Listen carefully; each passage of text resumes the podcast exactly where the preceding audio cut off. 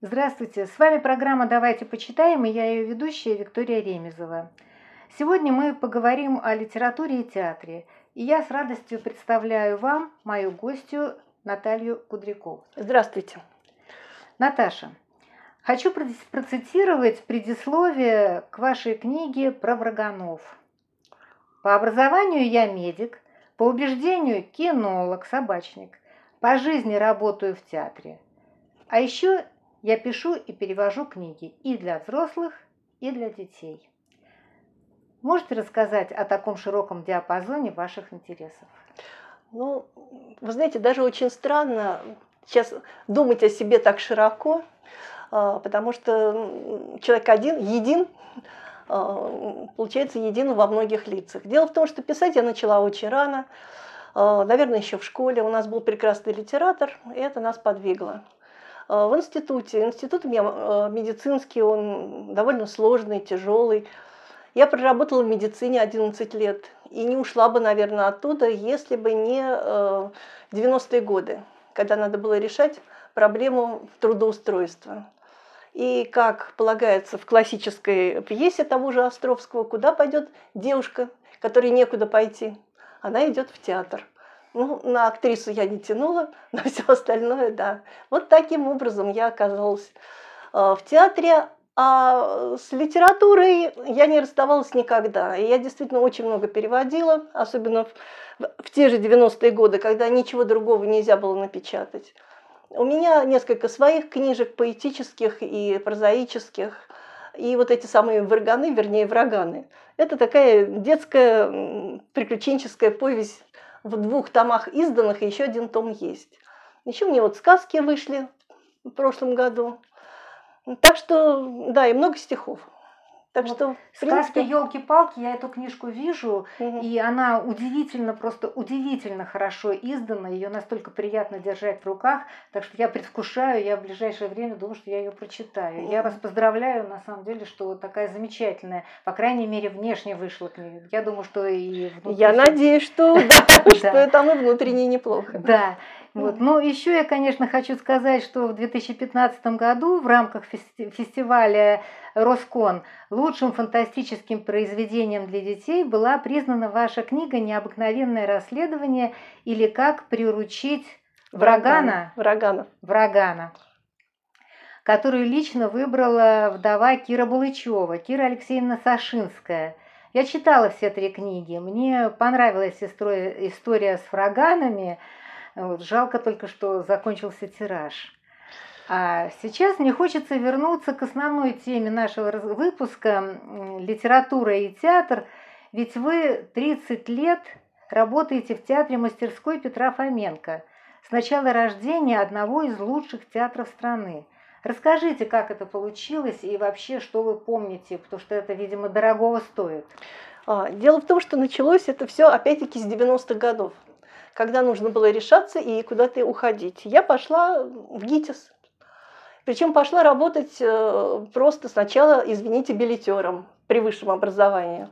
А потом работала э, распространителем билетов и администратором, чего только не было. И мне очень повезло, что в это время выпускали великолепные мастера. Из них два Наумыча, Петр Наумыч и Владимир Наумыч. Петр Наумыч Фоменко и Владимир Наумыч э, Левертов. Это были два прекрасных э, выпуска. А, Но... есть, извините, просто это вот чудесный сплав вы за, застали, да. когда его только-только выпустили. Да, вот да. Это вообще да, потрясающе. Да. А, вот. Я даже помню еще э, предыдущий э, курс Левертова, но он не такой был интересный, поэтому не будем об этом говорить. Но дело в том, что если у Левертова прекрасные актеры разбежались в разные стороны, да. то у Фоменко они до сих пор держатся вместе. Потеря только одна. И, к сожалению, трагическая – это да, Юрий Степанов. Юрий Степанов. Да. Ну, это ни от кого не зависело. И вы знаете, что меня больше всего поразило, когда я пришла в ГИТИС? И я же окончила первый мед. Это очень тяжелое образование.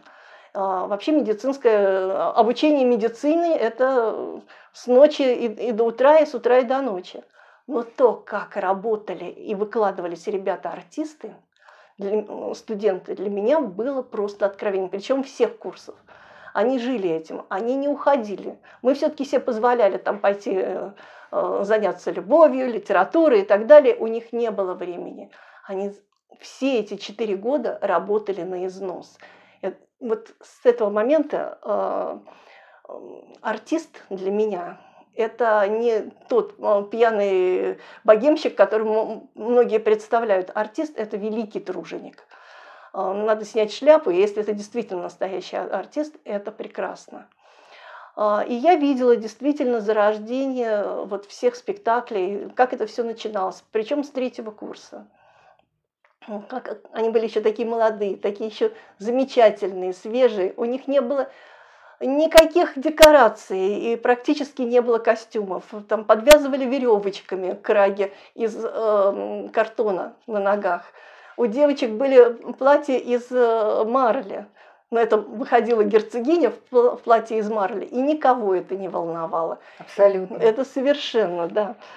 А, вот. И как перед спектаклем э, вытряхивались э, старые занавеси, Э, просто потому что в них накапливалось столько пыли от всех спектаклей. Каждый, вот перед каждым спектаклем в Гнездяковском переулке трясли вот эти вот страшные красные занавеси. Но это же было еще до ремонта совсем. Тогда это было вообще... Крыша текла. Там чего только не было, крысы бегали. Вот. И ребята бегали с, перед спектаклем, э, все поливали, брызгали водой, чтобы хоть пыль не летела. Вот.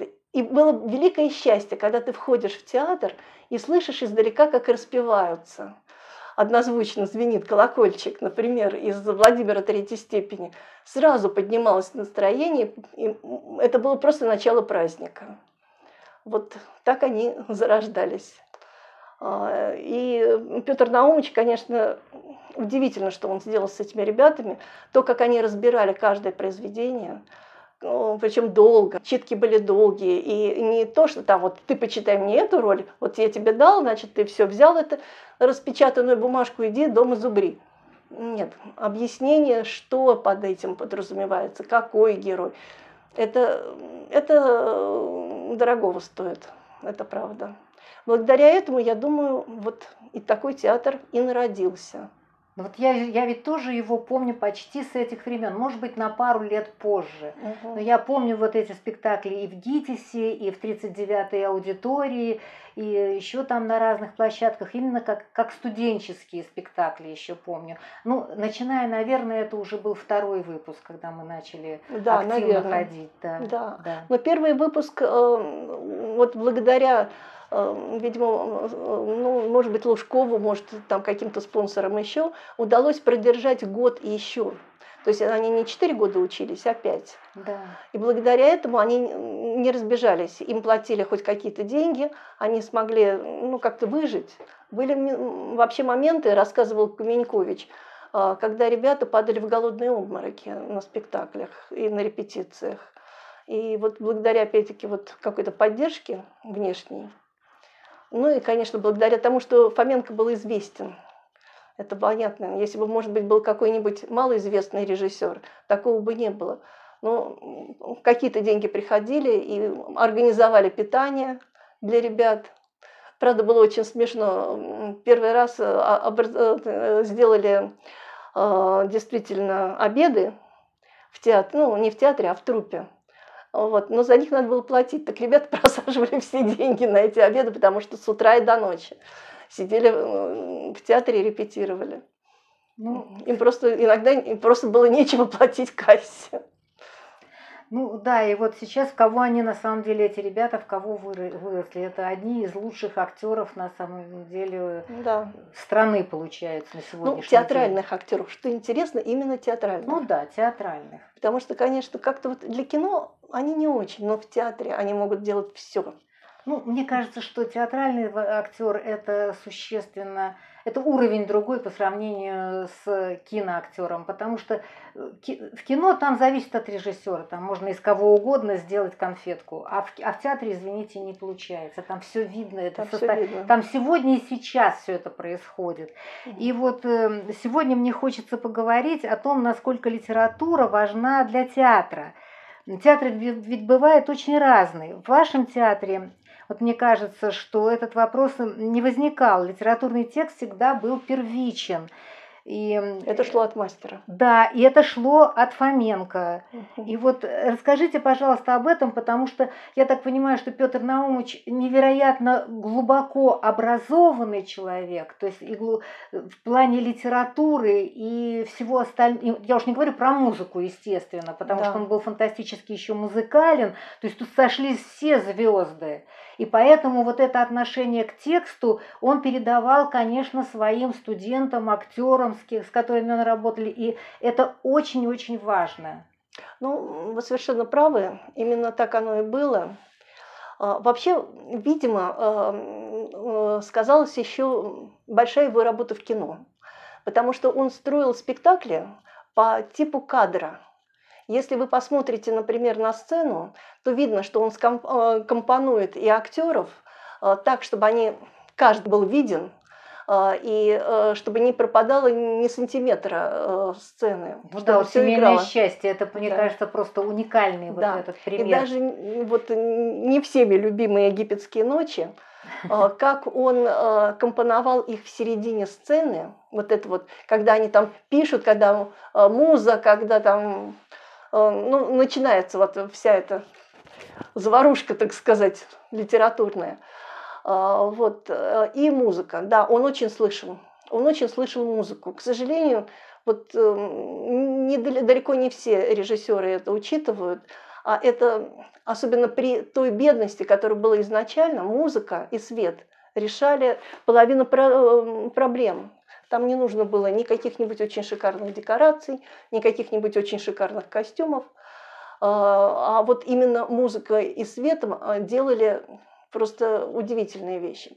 А насчет литературы, да, Фоменко, конечно, был, ну, во-первых, он же окончил педагогический, это же Филфак при этом. да. Вот. Но надо учитывать, что он не был а, добрым дедушкой. Вот это вот, а, он не был Дедом Морозом, готовым всем дарить подарки. Э, Он был очень желчный, очень непростой человек, очень едкий. И это тоже, в общем, все вместе давало какой-то толчок. Он к литературе относился не как э, неблагоговейно, а скорее как, э, как не как ученик, а как э, соучастник. Вот так вот. А, Соавтор. Соавтор, да, но при этом соавт- автора он не унижал никогда. То есть тексты сохранялись, и пытал, я думаю, что главное для него было понять, войти внутрь этого э, текста, э, понять состояние героев и так далее. И это он передавал ребятам. И выбирал он в основном классику. Возможно, я не знаю почему, я, в общем, никогда особо не, не, не подходила близко к нему, считая, что это просто неуважительно. Вот. а, Но мое такое впечатление, э, что он э, настолько э, глубоко вот это все постигал, что он не мог, не мог не слышать, не, не мог э, э, слышать фальши. Вот фальш э, восприятия какого-либо героя, это какого-либо же самое текста. главное, на да, самом деле, если этого можно добиться. да, и вот он это добивался. А, У него было еще, конечно, много чего. Он актеров не очень-то пускал на самотек. То есть он предлагал, конечно, э, импровизировать и так далее, но если ему чего не нравилось, он настаивал на своем. А, И у него были проблемы, например, с тем же Юрием Степановым, а, который часто хотел играть по-своему, а Фоменко ему говорил, нет, нет, ты вот сделай вот так. Он не мог, понять, почему. Я просто слышала этот рассказ его, самого Юрия Степанова, а потом получалось, что это действительно было правильно. Он просто, видимо, глубже понимал то, э, что он хотел увидеть и передать. Ну да, он же как-то комплексно все это видел, Да. а не одну там роль какую-то. Да, ну это да. и есть, видимо, Ну, основная по- задача режиссера. Но я думаю, еще и, э, конечно, опыт человеческий большой. Вот, конечно, он был, ну, как бы, он не только был старше, но он был и глубже своих актеров. И они это понимали, и ему доверяли. Ну вот это самое главное, что они ему доверяли и, в общем-то, следовали тому, чему он их учил. И, собственно говоря, после, и именно благодаря этому он оставил после себя школу. Да, и, но, к сожалению, опять-таки, конечно, время идет, и школы разбываются. А, может быть, он оставил достаточно мало какого-нибудь литературного материала. Хотя ребята сейчас пытаются это делать, вот все конспекты э, репетиций и э, спектаклей, где у него пометки и так далее, вот это все дело сейчас расшифровывается, будет книга. Так что не упустите, будет интересная книга. Ну, да, дай бог, конечно. И дай бог, чтобы это осталось э, у ваших актеров, чтобы они не разлетелись, чтобы они это ценили и продолжали как-то вот следовать ну, по этому пути, который был заложен таким мастером. Да. Вот. Ну... Еще вот, да, если можно, там вот я еще хочу задать, э, ну, то есть поговорить на тему того, что вот вы наблюдали за жизнью спектаклей в театре, и по-другому это назвать, наверное, нельзя. Э, и я знаю, что работа над выпущенными спектаклями не, прекращалась, по крайней мере, вот ну так было, сейчас не знаю, не прекращалась никогда. Именно это позволяло ну, некоторым из них жить десятилетиями. Да. И так, например, «Волки и овцы» Островского отметят, ну, по-моему, в следующем году отметят 30-летие. Это же феноменальный на самом деле случай. И при этом он совершенно живой. Он же и при этом еще и аншлаговый. Да. Э, вы понимаете, и ходят молодые, я не говорю там, ну, скажем, ну, ходят подростки на него, и они его обожают. Ну вот расскажите, пожалуйста, ну, что вы думаете об этом феномене. Во-первых, конечно, волков, которые, ну, как я знаю, вы мне тут недавно рассказали, что ну, поставлены во время, это дипломная работа китаянки одной, да. ну, которой руководил Петр Наумович. Но вот такого дол- долгой жи- жизни спектакля, и чтобы он при этом был аншлаговым и живым, я, честно говоря, даже не могу вспомнить никакого другого, наверное, примера. Да, наверное, он действительно живой. И действительно он берет за душу до сих пор. А, и это действительно удивительно. Но пока Фоменко был жив, он почти на каждом спектакле бывал. Он смотрел. У него было такое хитрое место в театре, где он сидел. Вот. И если он чего-нибудь видел, что там кто-то забыл текст или кто-то себе позволил играть не в полную силу, разнос был по полной. Вот, и лучше бы ему под горячую руку не попадать. Ну, видимо, поэтому они все такие живые и оставались такими живыми, эти спектакли. Да, да, но сейчас его нету, но ребята поддерживают, они действительно ценят. А, и вот, например, Тагир Рахимов, он очень переживает за все спектакли Фоменко. А, он вообще человек тоже очень непростой, вот, и характер у него такой боевой. Вот. Э, он считает, что если уйдут, э, если уйдут спектакли Фоменко, то театр перестанет быть театром Фоменко. Ну, мне, у меня такое впечатление, что это на самом деле правда. А удержать это, по-моему, тоже невозможно. Ну, говорили, уже было много всяких идей, там, э, делать второй состав, э, как-то вводить понемногу молодежь. Да, но вот, вот не получается. Дело в том, что они настолько продуманы, эти спектакли, что они звучат даже. Вот они, нужно подбирать человека с таким же тембром голоса, э, с таким же ростом, э, я не знаю, с цветом волос, все что угодно, потому что они подобраны и по цвету, и по звуку, и, и, и ну не знаю, по всему. Вот, поэтому замена очень сложно. Что будет дальше, не знаю. Ну да, это я понимаю, но все-таки иногда замены случаются, даже в тех же волках все-таки произошли некоторые замены, и спектакль остается жить. Ну да, но заменили э, Кашковскую, э, Кашковской заменили э, Полину Кутепову. Да. Дело в том, что они, в принципе, они обе ученицы Фоменко. Ну да, это правда, да. да. да.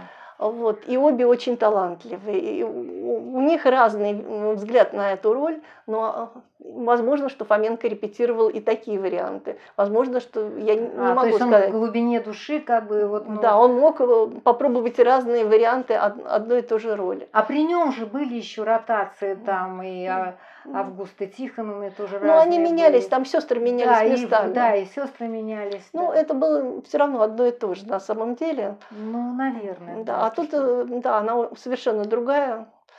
Но все равно, конечно, очень интересная. Но она же перед этим очень долго играла э, тетушку.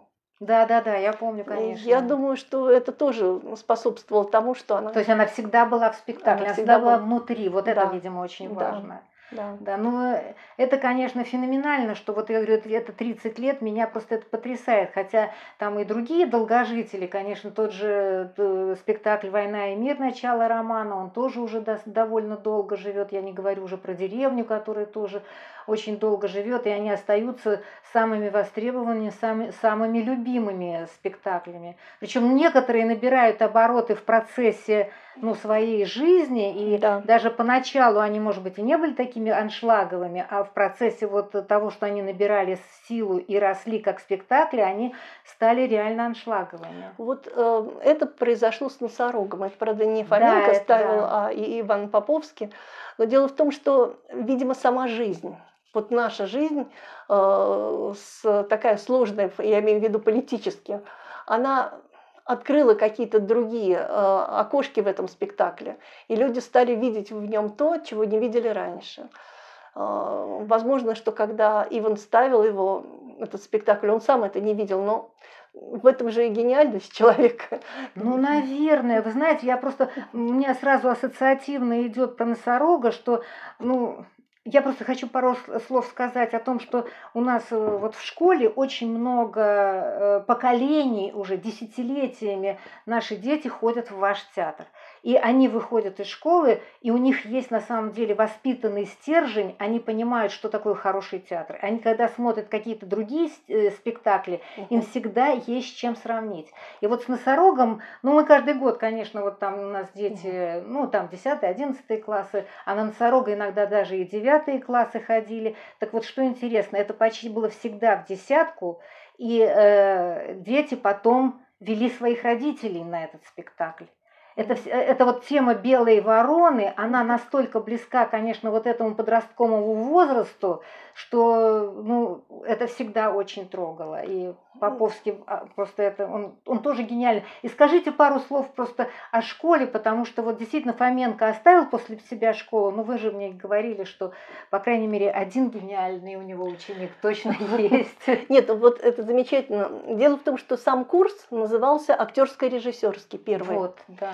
Но из этих режиссеров по-настоящему режиссером стал только один, это Иван Поповский. Но каким? Каким. Да. Это просто бриллиант. Он же во всем мире ставит. Да. И э, я всегда считаю, что если человек вырастил себе такую замену, он недаром прожил жизнь. Ну, я думаю, что он недаром вообще ее да, прожил. Да, это, Но конечно. в данном случае, вот э, профессионально, возможно, что это... Это удивительный, конечно, э, мастер, я имею в виду Ивана, причем мастер и музыкального театра, и драматического театра.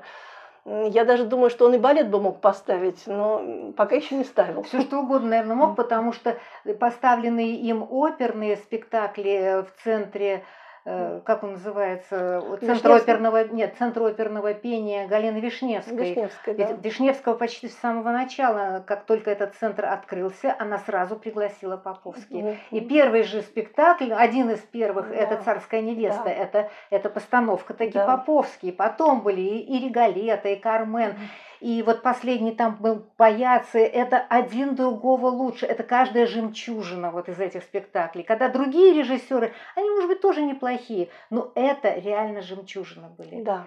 Вот. Так что... Э, и про, вы извините, школ... я, я просто да. не, я вот еще хочу и про Камбургский театр сказать, Хорошо. потому что там же буквально вот шесть, ну как минимум шесть спектаклей, да. которые тоже поставил Поповский. Вот мне только жалко, что он так мало поставил в театре Фоменко. Ну, тут, я думаю, это тот случай, когда нет пророка в своем отечестве, к сожалению. Ну да, наверное. Потому, потому что это чудо то, что он делает. Да. да. Ну, ничего не поделаешь. Но дело в том, что кроме вот всего этого, я хотела еще сказать, что Фоменко, эм, он э, как бы поддержал традицию. Традиция русского театра – это просветительство. А, и вот то, что, да, то, что классика в первую очередь ставилась у нас в театре, а, привела к тому, что э, очень много зрителей открыли для себя русскую литературу, которую они проходили в школе, проходили мимо. Не все как-то отложилось в голове в данном случае. Когда те же волки-овцы э, посещались классами, то после этого, как мне рассказывали учителя, дети начинали читать Островского. Ну, я верю. Потому что для них вдруг открывалось, что это не, не жуткая нудятина, а это, оказывается, очень интересно. Там столько всего. И очень современно звучит. И очень современно звучит. То же самое с «Войной и миром», который кто четыре тома осилил в школе? Ну, не, далеко не все. А тут тоже ведь не четыре тома, но первый этот том заставляет задуматься и захотеть читать дальше. То есть вот это вот, это очень важно. Важно, важно.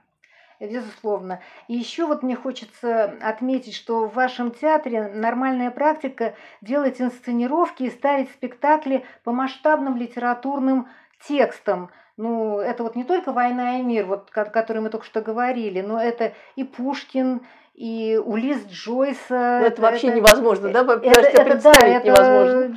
это действительно невозможно. К сожалению, он ушел, но это да. и вся Москва с ним прощалась, когда да, уходил. Это было очень печально. Да. И да. Дар Набокова был, угу. который, извините, ну, честно говоря, я не смогла даже прочитать. Я все-таки к этому готовлюсь, начинала несколько раз, и все-таки надеюсь, что я прочитаю. Но он был поставлен на сцене, и это был феноменально хороший спектакль. Вот он у нас, вот у всех тут, э, у моих близких, мы смотрели, наверное, раза четыре, и с каждым разом он нравился все больше и больше, потому что сразу охватить этот спектакль и понять было невозможно. Но с каждым вот походом на этот спектакль мы такие счастливые потом возвращались. И доктор Живаго последний, который вот сейчас премьерный еще идет, это что же, поди поставь вот эти, там где 550 героев на самом деле у самого Пастернака, Баха. Вот. Ну и, конечно, там вот классическая вся драматургия, Островский, Гоголь, Чехов, Шекспир, Шоу, Бернард, чудесно совершенно.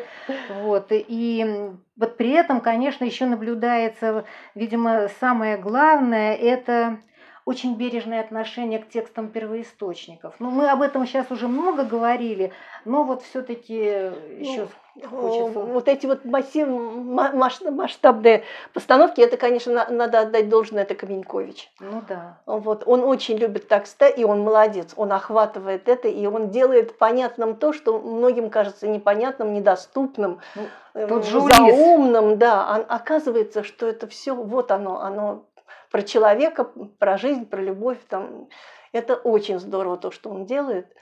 Ну, дай бог ему удачи с другими текстами, потому что он помимо классических текстов ну, брал и современные. Но я надеюсь, что мы с вами, в общем-то, сделаем еще один выпуск и поговорим о современных текстах. Пока у нас все было посвящено все-таки классике. Вот, да, классике, что очень важно. Ну и очень важно, что все дальнейшее, что в театре делалось, современное, оно все-таки имеет такую классическую базу и выросло из классических основ. И это, наверное, тоже очень важно. Я еще хотела бы добавить, а мы все-таки больше говорили про русскую литературу, но то, что больше всего, мне кажется, удается театру Фоменко, постановки Шекспира. Мы даже шутили, что мы театр «Глобус». Потому что у нас э, шекспировских было все-таки четыре спектакля, и каждый очень удачный. И это говорит о том, что ребята еще умеют подать стих. Не просто так, они прекрасно произносят поэтические тексты. Они музыкальны все, мне кажется, это связанные вещи. Они и стихи читают, потому что они все музыкальные. Вы знаете, у нас сейчас пришло молодое поколение, очень музыкальное. Они даже дают концерты и так далее, но читать они не умеют. Их еще учиться и учиться. Ну, Я очень научатся. хорошо помню, как Кирилл Пирогов пришел к нам из Щуки, он еще не умел читать. Он долго учился. Ну, сейчас он прекрасно читает, конечно, о чем вы Но вырос он в какую вообще-то Да. громадину А тоже был- пирогов. да, вот он когда пришел э, из Щуки, он, во-первых, говорить не умел. Я его помню в 12 ночи. Да. Он не произвел на нас никакого впечатления. Да, он раздражал до ужаса. Какой Да, вообще, зачем помню. он нужен? Мне, да, это я помню все, да. Да, его там прозвали Щукин сын. Вот, а как вырос, да? Да. Какой молодец. Как его все сейчас, это, в общем-то, нет ни одного человека, который бы, конечно, не ценил, не любил, и Да. так вот Кирилла Пирогова. Ну, как они поставили э, замечательно двенадцатую ночь. О, не, не- сон в летнюю ночь, извините. Да, да. А, замечательно, Ну, он конечно. шлаговый спектакль, и вс- вся Москва рвется и не по одному разу. Да, да. Вот. 12 Хра- да, да. хорошо, Наташ, спасибо большое. Я думаю, что мы сейчас прервемся и, в общем-то, сделаем еще один выпуск по Современный. э, второй- Да, да, да, потому Да. что это тоже большая часть жизни вашего театра. Хорошо. Спасибо. Пожалуйста.